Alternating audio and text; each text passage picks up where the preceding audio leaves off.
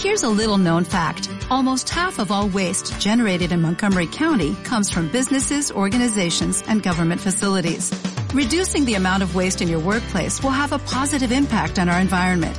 It can also save you money on your disposal costs. Reducing waste and recycling at your business is easy to do and is the law in Montgomery County. Make it your business to recycle right. Learn more at montgomerycountymd.gov slash recycle right or call 311. Escucha un análisis profundo de los hechos que a todos nos interesan, tratados con una perspectiva joven de esta nueva generación de mexicanos que hacen las cosas de forma correcta. Tu opinión y lo que quieres escuchar serán las guías editoriales de Amina Chondo. Iniciamos.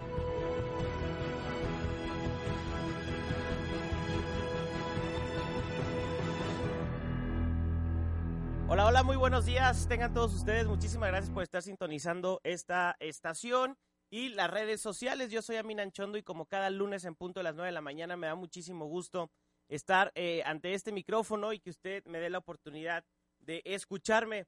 Eh, este programa pues, siempre hace un resumen de lo que sucede en, eh, en, todo el entorno nacional, internacional de noticias y también en la localidad. Además de, de, entrevistas sobre pues, lo que sucede y lo que sucederá que nos interesa a todos. Hay un tema en particular que sucedió la semana pasada que yo creo que ya escuchó usted de este tema, pero no lo quería dejar pasar porque creo yo que estamos viviendo eh, una situación comparada, lo, yo creo eh, perfectamente comparable con lo que sucedió cuando se creó el INE. Hay que recordar que antes las elecciones eh, las manejaba la, la, Secretaría de Gobernación, las manejaba para todos los jóvenes que no conocíamos esta parte de la historia. Bueno, las elecciones en México se mane las manejaba el mismo gobierno, por lo tanto, los fraudes electorales y ese tipo de situaciones, pues no, no salían a la luz y todo salía como el gobierno quería y por eso tuvimos muchísimos años de gobierno del PRI, de 70 años, hasta que luego se decidió que se creara un órgano ciudadano que regulara las el tema electoral. Y se creó el IFE. Yo creo que es una de las grandes instituciones mexicanas que se han creado para y por los ciudadanos. Digo, ahorita tendrá sus, sus, tendré mis reservas de decir de que es una gran institución por los problemas que ha suscitado y que cayó en volver a ser un tema de cuotas partidistas. Pero no voy a entrar al tema del INE, que es un tema complejo. Sin embargo, en su momento eh, fue una gran idea y una gran creación la que se dio. Bueno, ahora estamos en un momento similar en este país. Me refiero similar porque estamos ante la creación de la nueva Fiscalía General de la República. ¿Qué pasa?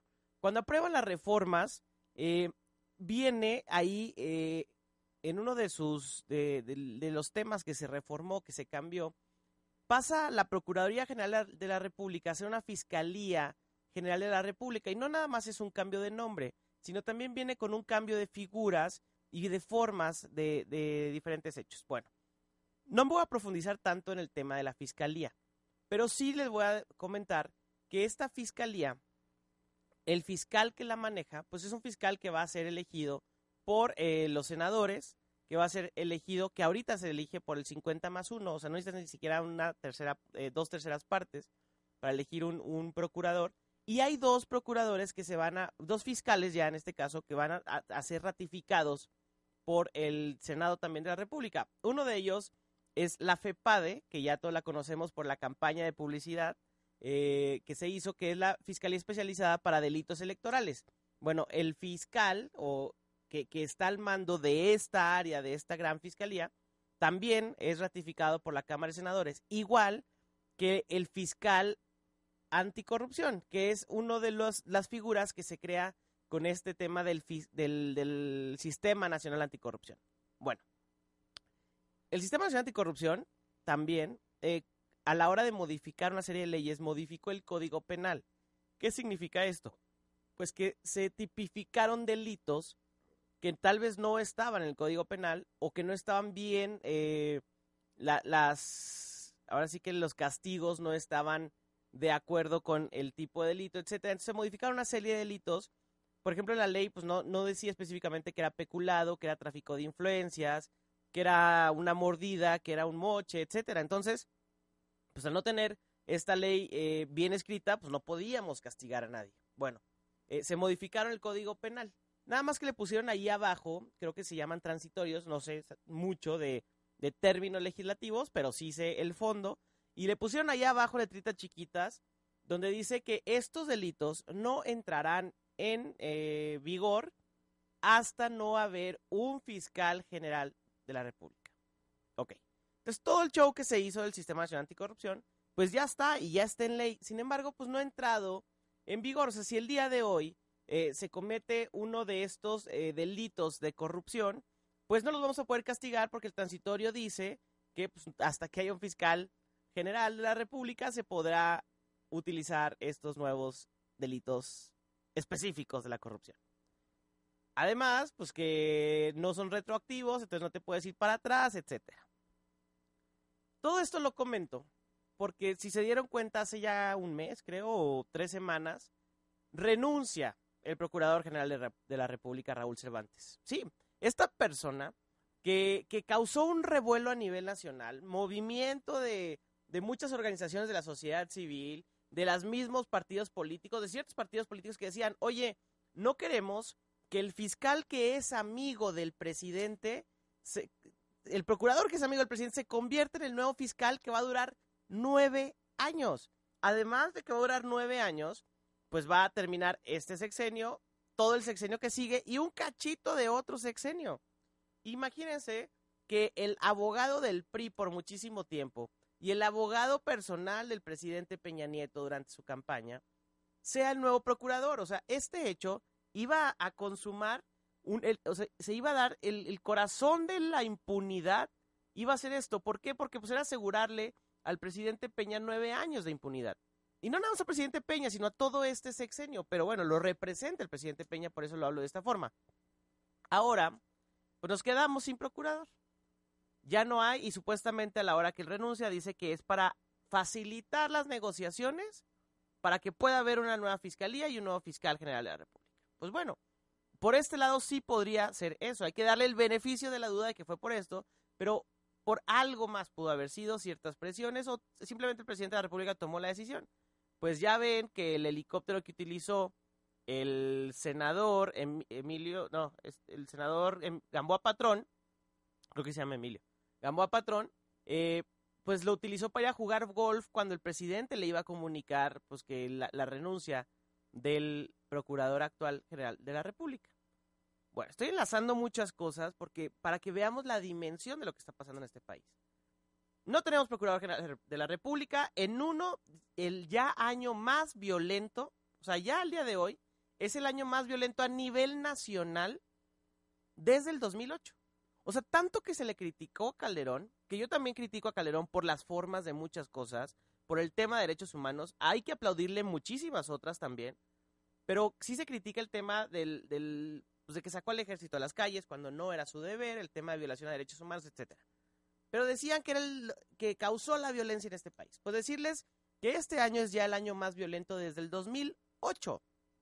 Sí, tenía dos años el presidente Calderón de haber entrado y ya ahorita ya lo superamos. Bueno, en el año más violento de este país, no tenemos un procurador general de la República. Pero ahí les va, todavía peor. Ya iniciamos el proceso electoral 2018. Yo sé que todavía está la parte tediosa, la parte burocrática de los partidos políticos, es donde estamos ahorita actualmente con el tema del proceso electoral del 2018. Sí, no vemos espectaculares ni candidatos todavía, pero el proceso ya inició, ya están corriendo los tiempos en torno a lo que va a pasar el año que entra. Y vivimos este año, también contextualizando un poquito, en 2017 tuvimos elecciones en Coahuila, Estado de México, Veracruz y Nayarit. Que por cierto ayer estuve en Nayarit, ahorita les platico. Eh, tuvimos elecciones en estos, en estos cuatro estados. Yo creo que las elecciones más marranas, cochinas y tramposas que ha habido en la historia de la, República. Eh, considero que fue un retroceso democrático lo que vivimos este año. ¿Por qué?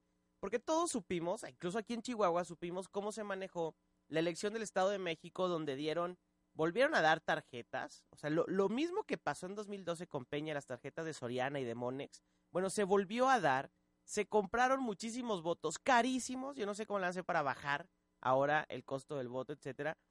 Todo lo que pasó eh, internamente en los partidos de el PRI metió las manos en el PRD para que no pudiera haber alianza con el PAN, cuando ya los presidentes nacionales ya estaban hablando de alianzas para el 2018, o sea, cosas raras que tú eso, pues eso no es normal, no es ético, no debe estar pasando. En Coahuila, los dos, o sea, el, INE ya dijo, a ver, PRI y PAN se pasaron los topes de campaña y sus respectivas alianzas, ¿no? Se pasaron los topes de campaña por más del 5%. Creo que llegaron al 8% el rebase de topes de campaña. Y resulta que la ley dice que si se rebasa por más del 5% y la diferencia es menor a no sé qué porcentaje, se anulan las elecciones. Bueno, eso pasó y el INE no ha anulado las elecciones. Inclusive, quién sabe si las vaya a anular. Pero estamos viviendo un proceso de este tipo, donde en pleno 2017, pues se pueden hacer este tipo de mega trampas electorales. Y no estoy diciendo quién ganó o quién no, simplemente son hechos que están totalmente acreditados. O sea, no es posible que al día de hoy no hayan definido quién es el real, el ganador de las elecciones de Coahuila. Y en medio de todo este contexto, resulta que la semana pasada, el procurador que estaba encargado específicamente de los delitos electorales es destituido de su cargo. Se llamaba, se llama pues, pero ya, ya no es nuestro procurador, Santiago Nieto. Y es destituido de su cargo por el encargado del despacho del Procurador General de la República. O sea, la persona que entró a, seguirle al ritmo en lo que escoge nuevo procurador, en lo que se designa, se ratifica, etcétera, pues hay una persona que se encarga de hacer ciertas cosas que hace el procurador en funciones. Bueno, la persona esta que se encarga de hacer cosas que no es el correcto, pero se encarga de, dijo que el procurador para delitos electorales, Santiago Nieto, había faltado al código de conducta de la Procuraduría. Hágame usted el favor. Sí, así como lo escucha.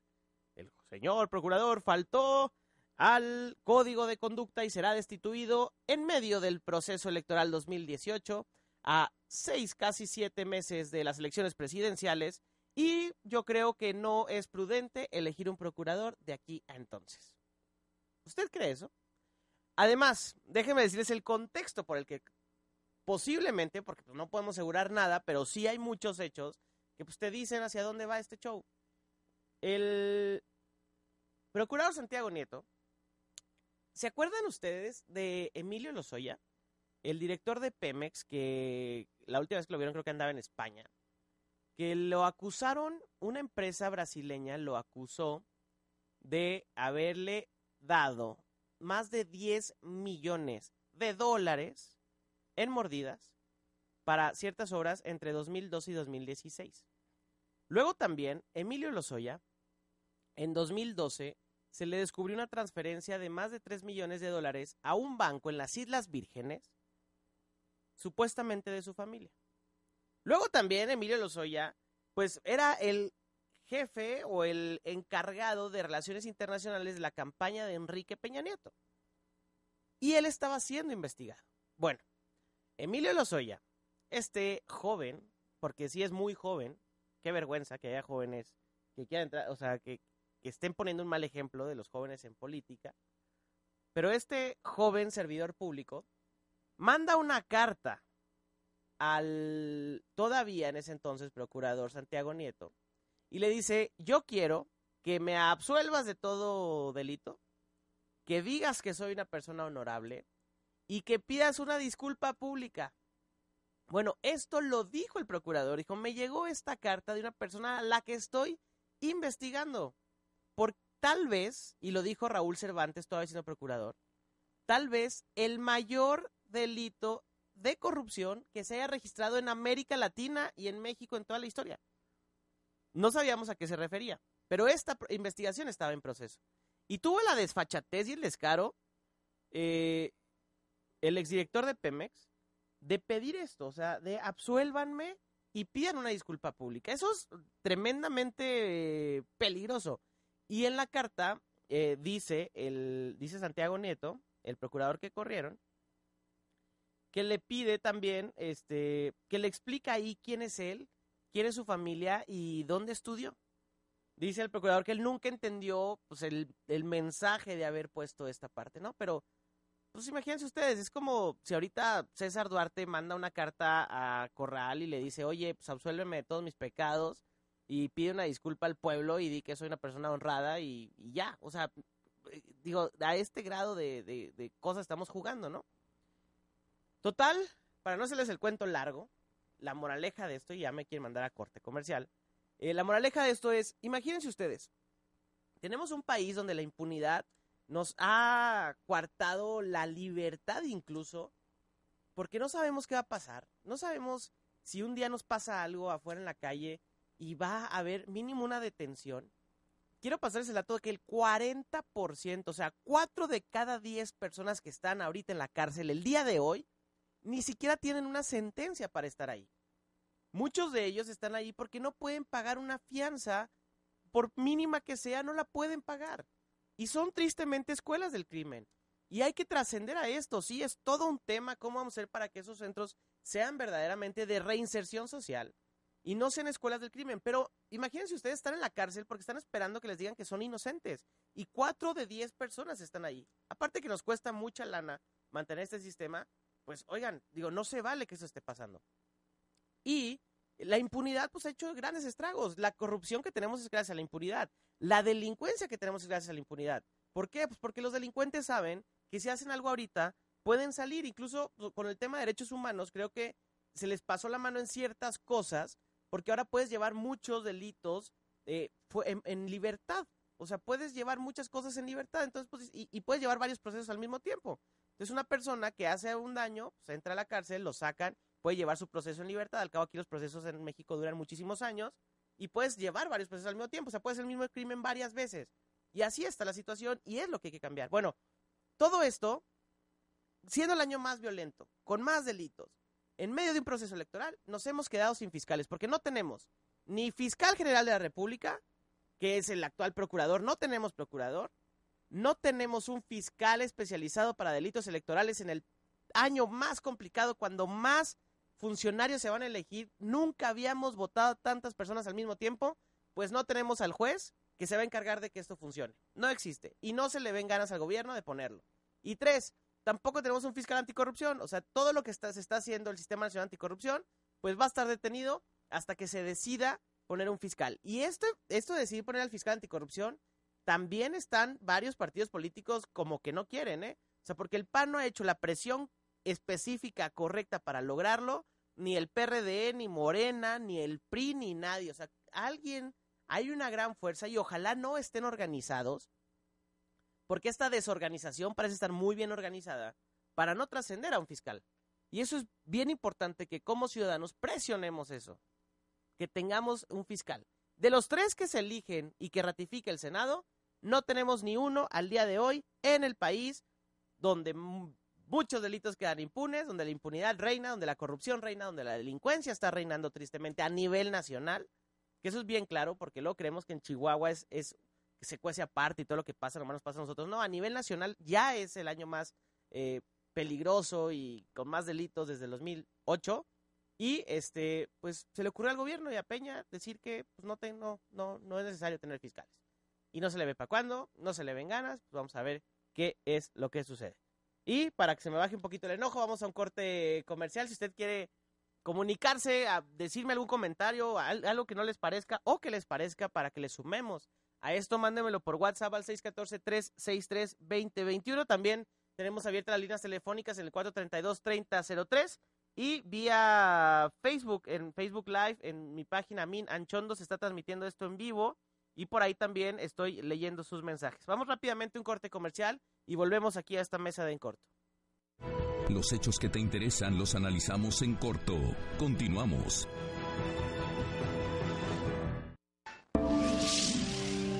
Antena TV.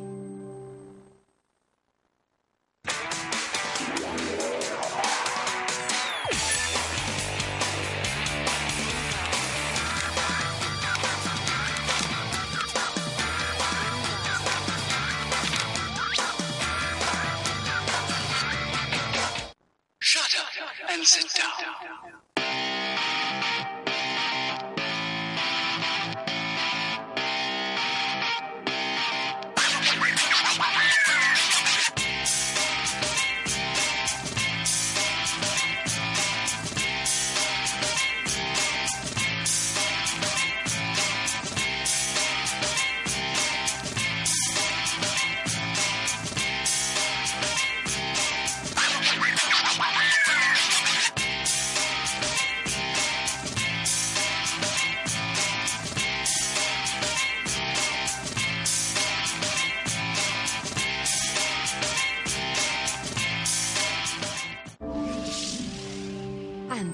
TV.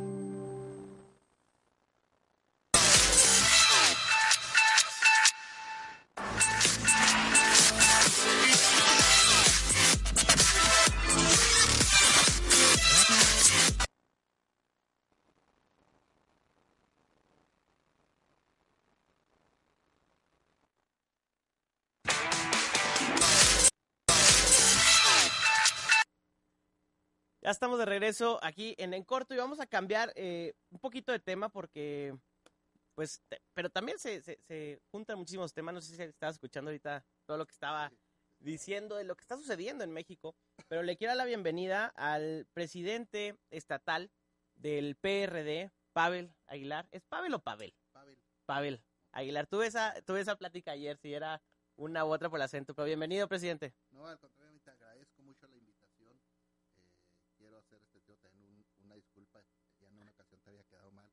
pero aquí estamos. Muy buenos días a ti y a tu auditorio. Así es, pégate un poquito más el micrófono. No, Muy, muy buenos días a ti y a tu auditorio y te agradezco la invitación a la Hombre, aquí tienen eh, las puertas de- del estudio abiertas. Y sí, ya habíamos platicado, pero por X o por Z no se, no se había dado esto. Aparte entiendo, porque es justo de lo que te quería preguntar, porque estábamos, eh, te, te invité a grabar un programa que no, no iba a poder hacer en vivo, pero estaban justo las, las negociaciones para todo esto del Frente Ciudadano por México, que vi, eh, me tocó verlo por medios porque ya, me, ya estaba allá en México, pero con colegas tuyos, que de hecho me pidió Sergio Leiva que te dijera que te pidió una disculpa por no haber podido asistir ese día y que lo habías Estaba invitado. a la prensa. Así es, este, y lo digo públicamente, ¿eh? para que, porque lo está viendo. Eh, pero sacan ya el, el tema del Frente Ciudadano por México, aquí en, localmente, que es lo que, lo que ustedes estaban viendo. Y la, la, la verdad la rueda de prensa la escuché muy poco, pero no, tra- no había mucho dato. O sea, estaba muy, muy por arribita de ya somos cuates, vamos juntos, pero ¿en qué términos van juntos? Bueno, mira, primero decirte que eh, esta intención que se está dando ya en lo nacional y que planteamos a partir del lunes en la rueda de prensa, eh, crearla aquí en, eh, en lo, el miércoles, pero en la rueda de prensa, crearla aquí en lo estatal, es un instrumento que creemos es necesario para crear condiciones de diferencia en el entorno de ver cómo llegamos a un gobierno de coalición para con los ciudadanos. Es la intención de buscar la mejor coincidencia de movimiento ciudadano, lo mejor en función de coincidencias de Acción Nacional y del propio Partido de la Revolución Democrática, para que en su conjunto como partidos políticos hagamos un gran acuerdo con la sociedad, con intelectuales, académicos, eh, organizaciones sociales, líderes sociales, eh, que nos permita cogobernar en la posibilidad de crear eh, políticas públicas que representen realmente la, necesidad de la sociedad.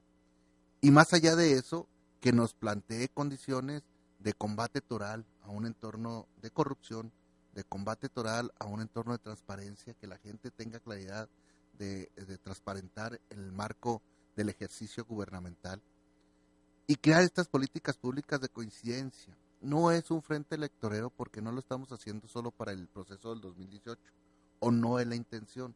De hecho, en México se enmarcó hasta el 21, 22, si no me equivoco. Sí.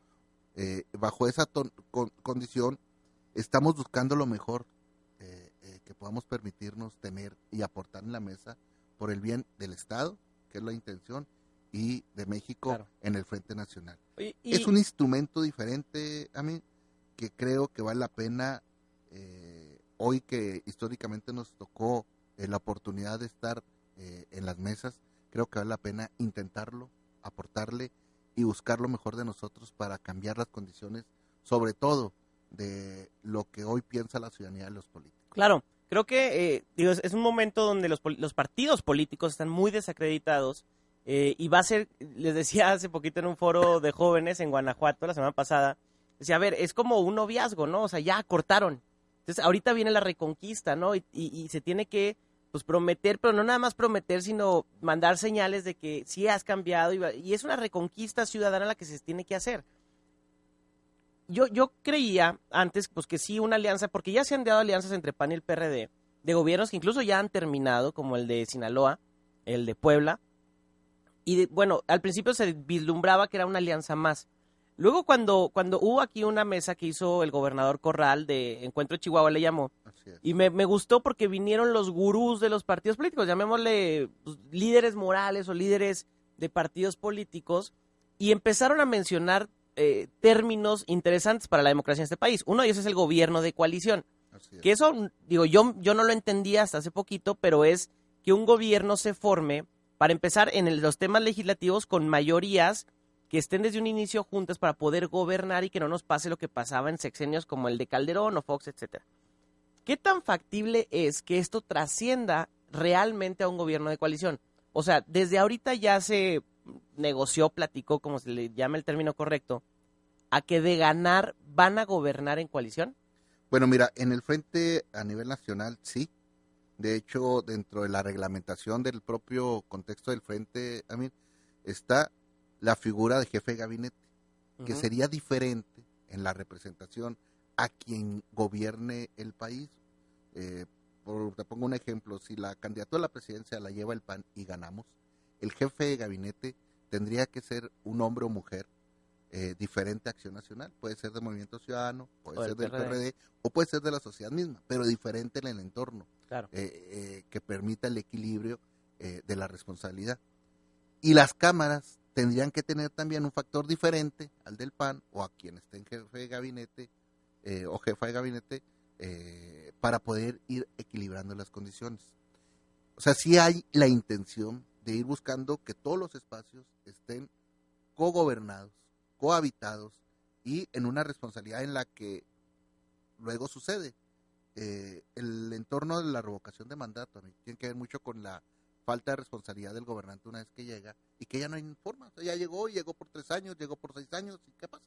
Y si desde los primeros seis meses nos dimos cuenta que no cumplió con sus palabras, con sus compromisos, con su responsabilidad, que ya está en un ámbito de corrupción, en un ámbito de no transparencia, pues tendríamos que hacer uso del- de la revocación.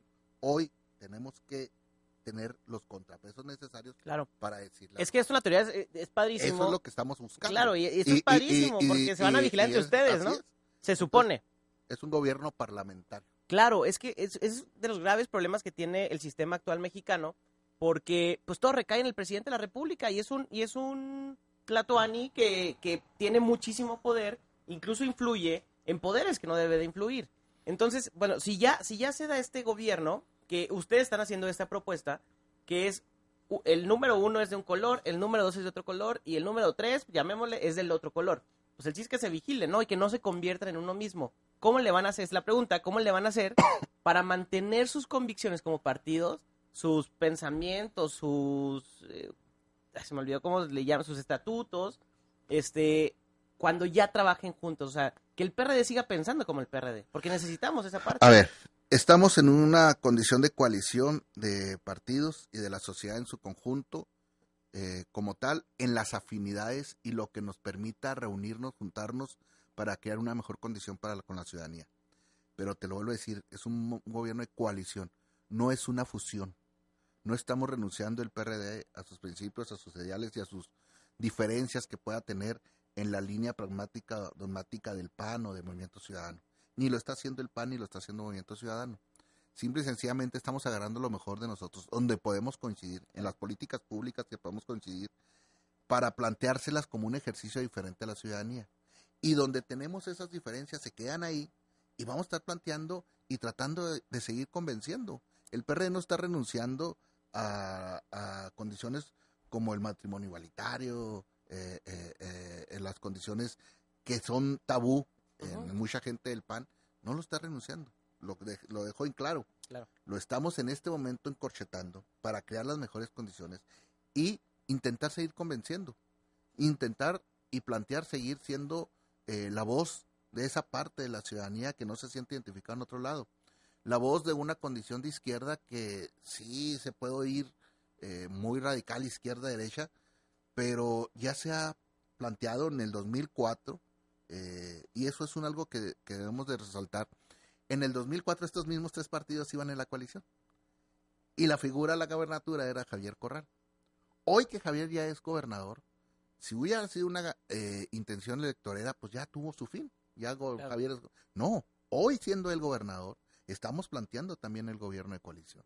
El gobierno de la estructurar eh, todo este tipo de cosas. Eso nos habla de que hay un fin superior de llegar a la gobernatura. Claro. O la por la gobernatura misma. Entonces, no estamos renunciando a nuestros principios también. Eh, ahorita estamos aportando lo mejor de nosotros en función de la coincidencia con los otros partidos y con la sociedad.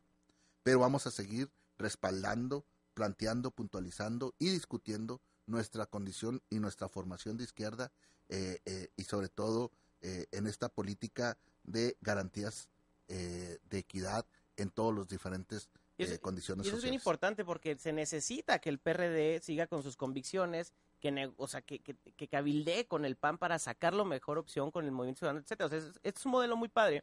Y hay que decirlo, porque este modelo no, no se está creando en México. O sea, es un modelo con el que se gobierna en Europa. Y, por ejemplo, en, en Alemania, Angela Merkel, la canciller actual de Alemania, ella viene de un partido muy conservador.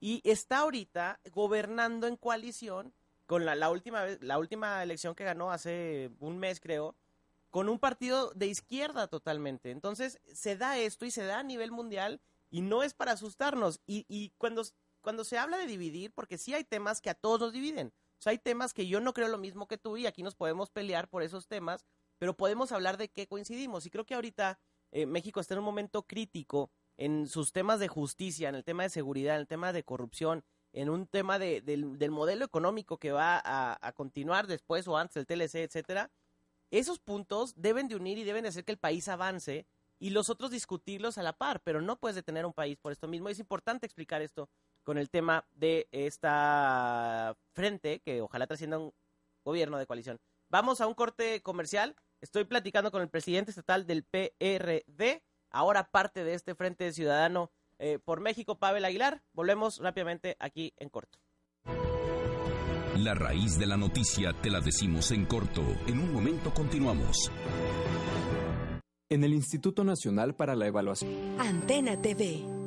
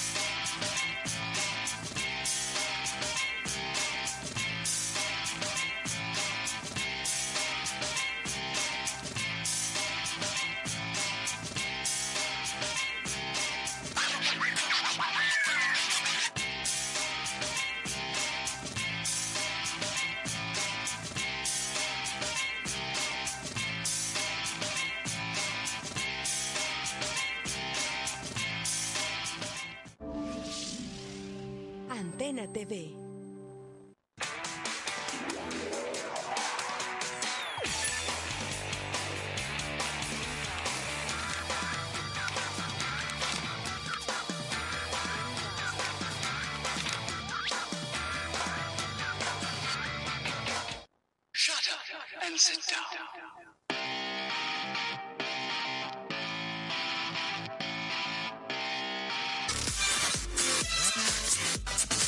Esto aquí en En Corto y estoy platicando con el presidente estatal del PRD, pero y estamos hablando de esta conformación del frente. Eh, para empezar, te manda saludos Orlando Villalobos, salúdame a mi amigo Pavel Aguilar y manda otro mensaje A Orlando, que dice, buen amigo. que dice buenos días. O se es derecha o se es izquierda. ¿Acaso son los tibios de la política? No, al contrario, estamos eh, escuchando eh, la exigencia ciudadana de reinventar la condición de hacer política en este estado y en este país. Estamos escuchando que la formación política eh, o, eh, partidista que en este momento tenía hasta está muy desgastada para con la ciudadanía. Y creemos y estamos convencidos de que daremos eh, y aportaremos nuestra visión de izquierda en los planes de gobierno, nuestra visión de izquierda eh, eh, en la posibilidad de ser desde la administración pública eh, un factor para que se lleven a cabo. Y estamos en esta visión de reinventar las condiciones de hacer política. es público totalmente que todos los partidos políticos y los políticos en su conjunto traen un desgaste abismal en la ciudadanía. Tenemos que cambiar y para cambiar hay que saber eh, dar marcha atrás a algunas cosas, pero sobre todo plantearle lo mejor que podamos eh, tener nosotros en la mesa a la ciudadanía. Y eso es lo que estamos haciendo. No, y, y voy, a, voy a sumar ahí poquito y sin caer en, en- en ningún tipo de lado. Creo que México y, y la política la creemos de una forma incorrecta. Eso de tema de derechas de izquierdas, yo creo que ya ni siquiera debe de ser un tema. Porque hay temas que involucran a todos. Y hace poquito platicaba diciendo, oye, es que ¿qué le ve los jóvenes a López Obrador? Y les decía, bueno, López Obrador habla de causas. O sea, él habla de, y se robó la narrativa de que él es el único que va a reducir la pobreza y que va a quitar la desigualdad y que él trae la varita mágica para eliminar la corrupción. Que son causas muy buenas. Y se las aplaudo. El tema es que pues, él no te dice cómo lo va a hacer, ¿no? Y, y como te lo explica, pues es, es totalmente irreal. Pero pues es muy bonito escuchar un discurso de esos. Mientras los otros partidos están peleándose entre que si eres izquierda, que si eres derecha, que si el matrimonio igualitario, que, son temas que, que sí merecen todo el respeto y atención porque se tiene que legislar al respecto y la dignidad de la persona humana siempre debe estar por delante de cualquier otro tipo de cosa. Pero no podemos seguir en esa narrativa cuando tenemos que avanzar.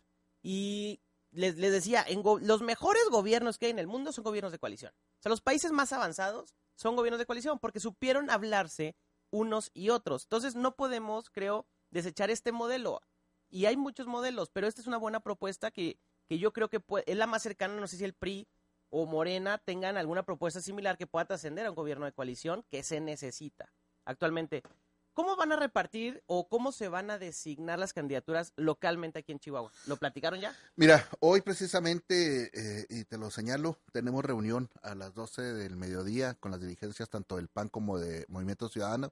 Va a ser la primera vez que ya vamos a ver eh, condiciones de fuerzas eh, de los tres partidos en las diferentes zonas del Estado, eh, ir buscando la posibilidad de crear un mapa en esa condición, eh, más que de nombres, de, de presencia Sí. de los grupos de los partidos en los, en los municipios y, y en los sectores del Estado. A las 12 tenemos esta reunión, va a ser la primera ya de, de mapeo en esa condición. Eh, Pero ya hoy nos tocó. ¿no? Porque son buenos amigos. Eh, hemos tenido generalidades, pero es la primera reunión.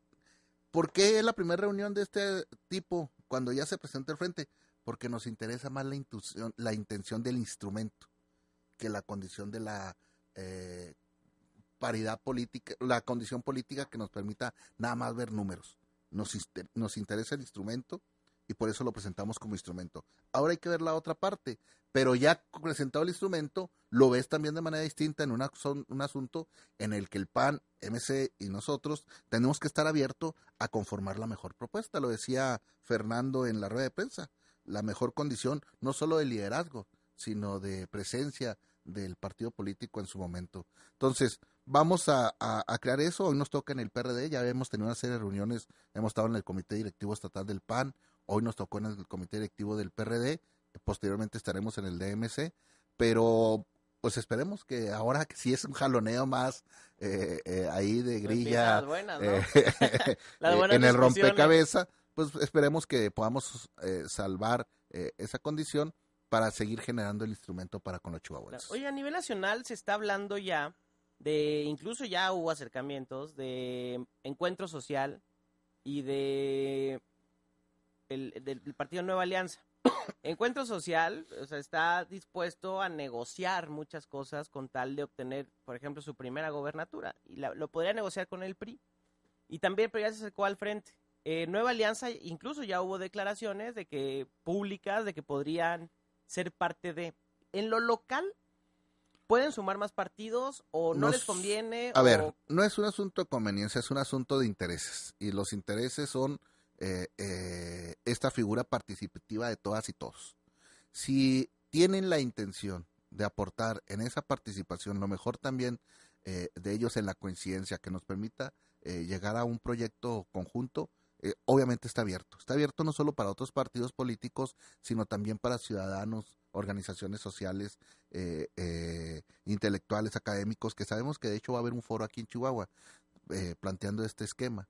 Entonces, sí estamos abiertos en esa condición, sí está abierto el frente, o sea, no es un frente acotado ya. Estamos ya iniciando MC, PAN y PRD, porque hay que iniciar, hay que seguir caminando. Claro. Finalmente los tiempos nos alcanzan.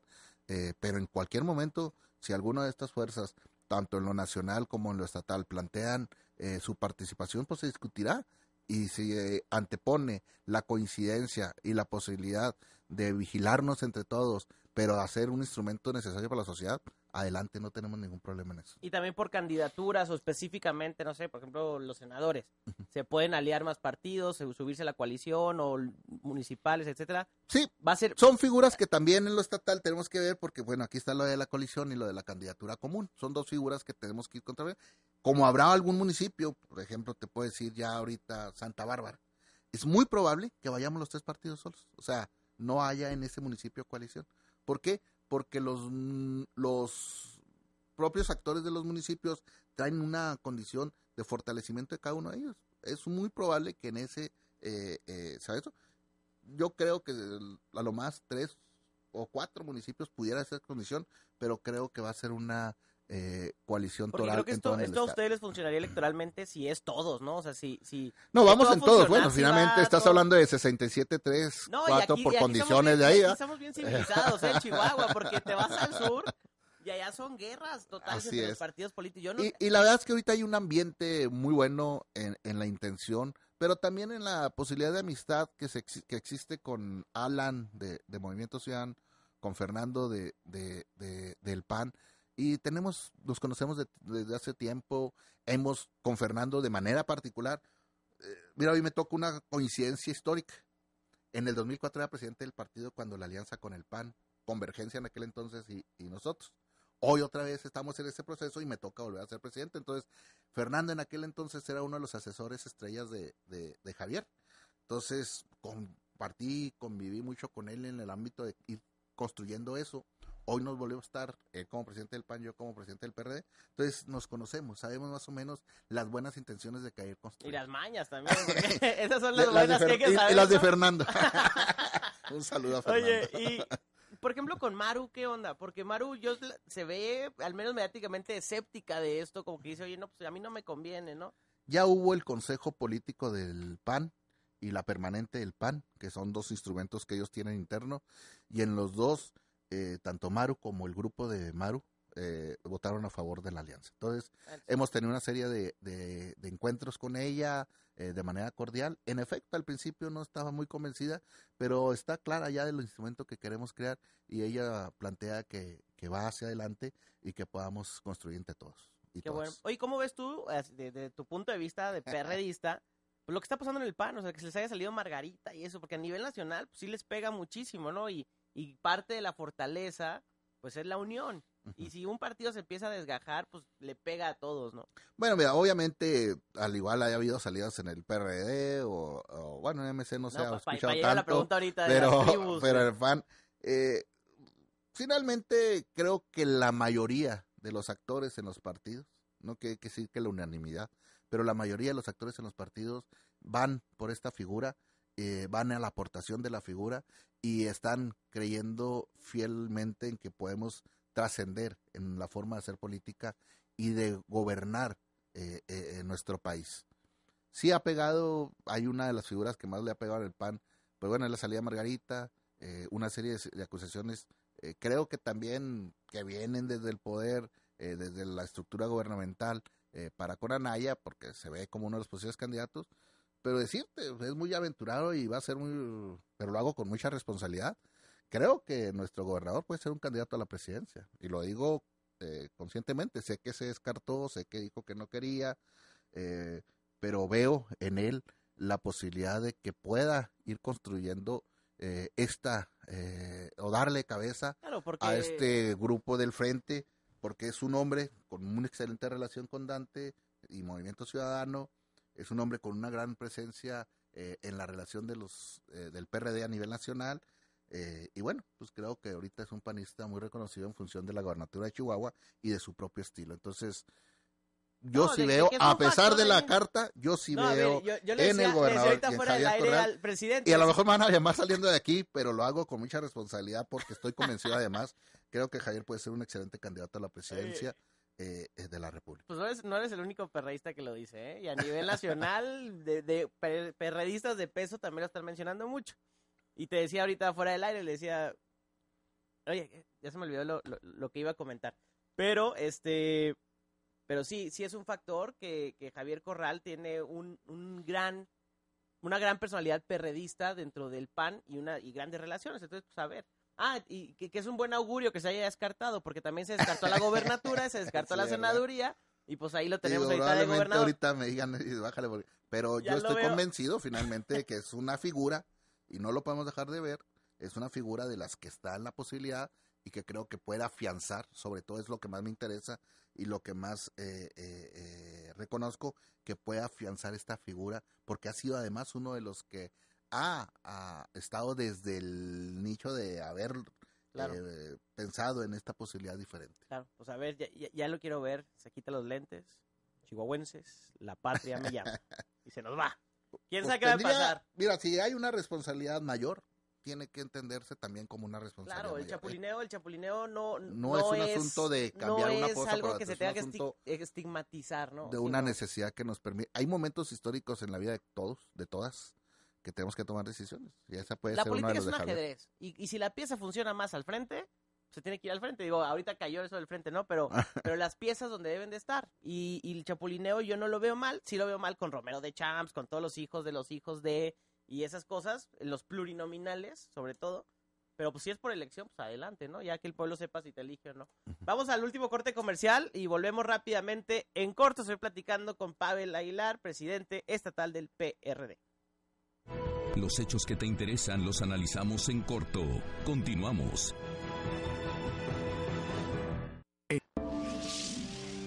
Antena TV.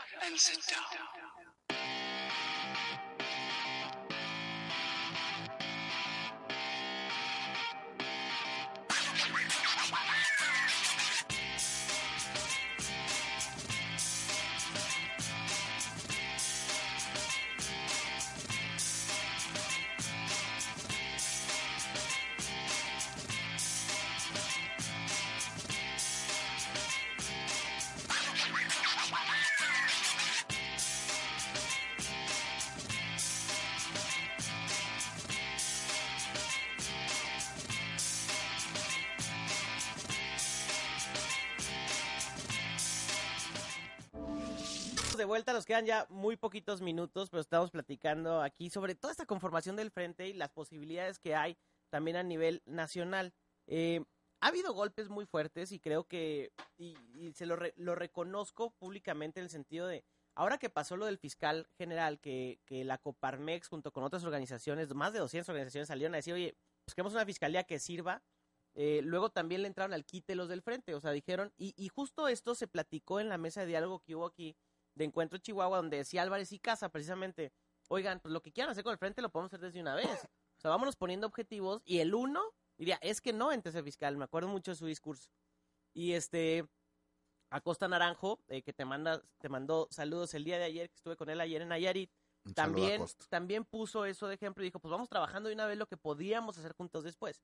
Y entre muchos se paró el tema del fiscal, pero el que recibió y lo tundieron fue Anaya. O sea, el Universal que creo que yo ha perdido muchísimo prestigio por lo que está haciendo, de la forma en la que lo está haciendo.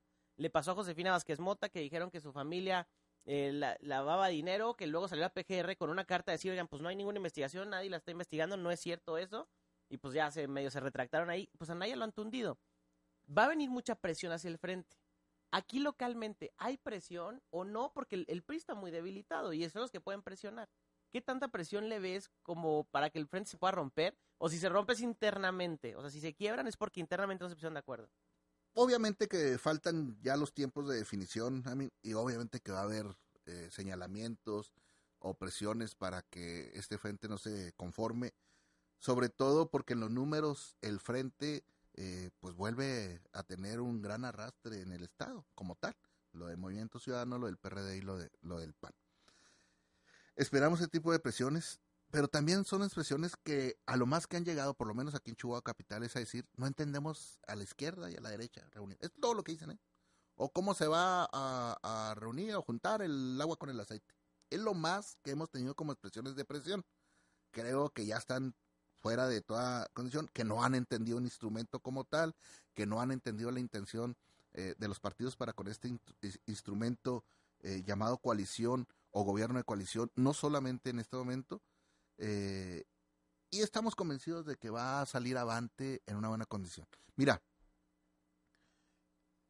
y lo digo ahorita porque es, importante, nosotros creíamos, y el Comité Ejecutivo Estatal actual planteó en su momento la necesidad de buscar a Morena ir creando un frente, pero entre las izquierdas solamente, Morena, Movimiento Ciudadano, PT, PRD. Y fue Andrés el que no dio ninguna oportunidad. No solamente no dio una oportunidad, sino que además de inmediatamente fue tajante y tachó una condición de todos somos iguales en el PRD. Puede tener diferencias con algunos líderes nacionales, entendemos, pero no puede tajar a No, todos a- y menos Y menos al Cuando PRD, le que está dimos- lleno de tribus y y, menos entre- cuando le dimos toda nuestra participación política en las dos anteriores presidencias. Claro. Yo en el 2006 fui coordinador de campaña aquí en el estado. Y es la gran diferencia entre querer ser absoluto. Y lo viví en el 2006. Sí tiene las líneas generales de nación, de estos discursos que están ahorita de moda, como los señalabas muy tú, bonitas, pero ¿cómo? pero es demasiado determinante. No, ¿y cómo lo vas a hacer? Y tan es que ya están saliendo una serie de problemas de Morena en diferentes estados, Chihuahua no es la excepción, donde están enojados porque va a haber imposiciones, lo que tanto criticaban. Claro. Entonces, es muy absoluto. Y uno de los mejores testigos de esto puede ser, por ejemplo, Víctor Quintana, que fue muy absoluto con él, o eres o no eres y ya.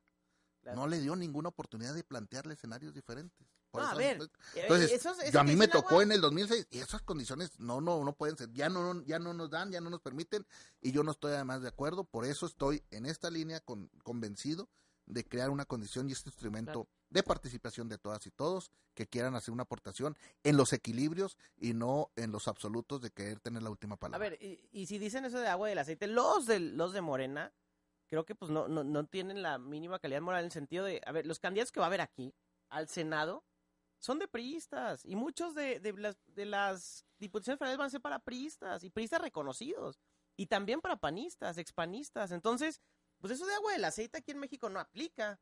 Porque si aplica el cambio de partidos a la hora que quieran, pues el agua y el aceite se pueden juntar a la hora que sea, ¿no? Entonces, hay que entender este nuevo modelo político que, que creo que va a funcionar en este país, que es, urge que funcione. Última pregunta, y creo que es bien importante. ¿Qué tan abierto va a estar el frente para que ciudadanos encabecen ciertas candidaturas o que ciudadanos se sumen a este frente desde un inicio? Porque creo yo que, que el discurso de sí, somos ciudadanos y a la hora de la hora son puros candidatos de los mismos partidos que hemos visto en toda la vida, reciclados de todos lados. No hay una verdadera alianza y ya nadie se la cree en el que cada seis años vengan a pedirte el voto y ahora sí somos amigos. ¿Qué tan abierto van a estar, van a, estar a estos y, cómo funcionaría en este caso el esquema? Totalmente abiertos a las a las organizaciones sociales, a los liderazgos sociales, a los liderazgos académicos, a, a los intelectuales, eh, totalmente abiertos. Obviamente tendrá que pasar una discusión interna, no de los tres del frente, sino general entre ellos mismos, plantear las mejores condiciones de todas y todos eh, eh, para salir eh, a la campaña con las mejores propuestas de hombres y mujeres que representen realmente la necesidad que existe en este momento en la sociedad. Pero estamos totalmente abiertos. De hecho, eh, sabemos, porque ya nos han estado señalando e informando, que el 8 de noviembre, si no me equivoco, va a haber un foro, lo están empezando a construir o lo están construyendo ya, de eh, este sector de la sociedad, eh, eh, te repito, académicos, intelectuales, organizaciones sociales, que plantearán eh, necesidades del frente. Nosotros estaremos abiertos. ¿Lo van a hacer aquí? está- sí, en ¿Lo Chihuahua están está, ustedes o no, no, lo está la propia, eh, una serie de organizaciones se están reuniendo para crear esta sinergia. Me imagino que eh, eh, en algún momento lo tendrán que hacer más público, una invitación más abierta a todas y todos que nos permita, eh, les permita a ellos generar las necesidades que puedan tener este frente. Pero totalmente abierto también estaremos a esto. Pues muchísimas gracias, eh, presidente. Ojalá todo esto que, que, se está planteando ahorita, pues sigan con las mismas convicciones y con los mismos ideales eh, hasta, el- hasta su término. Eh, que les vaya muy bien, que sea lo mejor para este país. Uno de los problemas que tiene México es el secuestro de la boleta por parte de los partidos políticos. Vamos a ver cómo funciona este nuevo modelo de las coaliciones, este nuevo modelo que puede migrar a un semipresidencialismo. Hasta ahí dejo el término, investiguenlo y luego lo platicamos. Este, pero pues qué padre que hay este tipo de negociaciones, los felicito. Te doy las gracias por, por haber venido con toda la agenda que traes, tanto familiar como de... Sí, de- hoy, de las hoy- hoy me tocó negociaciones. anda mi, mi, eh, mi niña con tos y me tocó que no recién en la escuela, Sí, entonces la traigo ahora de Aquí acompañante. anda, aquí anda visitándonos. y te Pero no, no, ya te habíamos quedado mal. Además, este es un compromiso adquirido eh, y es necesario ahorita estar informando, informando cuantas veces sea necesaria este nuevo instrumento Claro. que le permita a la ciudadanía entender el por qué estamos ¿Y intentando cómo es el modelo? coali- coaligando. Pues muchísimas gracias. Yo los espero el próximo, eh, perdón, mañana, en punto de las 9 de la mañana, para un programa más de En Corto, donde debatiremos en esta mesa panel que hacemos entre jóvenes eh, parte de los temas de esta presentación del libro Negro de la Nueva Izquierda, que son, eh, te- que son estos movimientos en torno al, al tema de equidad, de igualdad de género, de, de, de, pues, todo este movimiento. Además de lo- los temas de la fiscalía y posiblemente este tema del frente. Yo los espero mañana en punto de las 9 de la mañana. Yo soy Amin Anchondo, les doy las gracias por haberme escuchado. Y acuérdense que el cambio de lo que quieran está en uno mismo, en ustedes mismos, en nadie más. Muchísimas gracias, que tengan una excelente semana. GRD Multimedia presentó En corto, con Amina Chondo, la información, la noticia y el análisis como se deben hablar. Una voz joven que construye ciudadanía y una nueva generación de mexicanos que actúan de forma correcta. Te esperamos el próximo lunes en una emisión más de En corto, Antena 102.5 FM, marcando un estilo informativo en radio.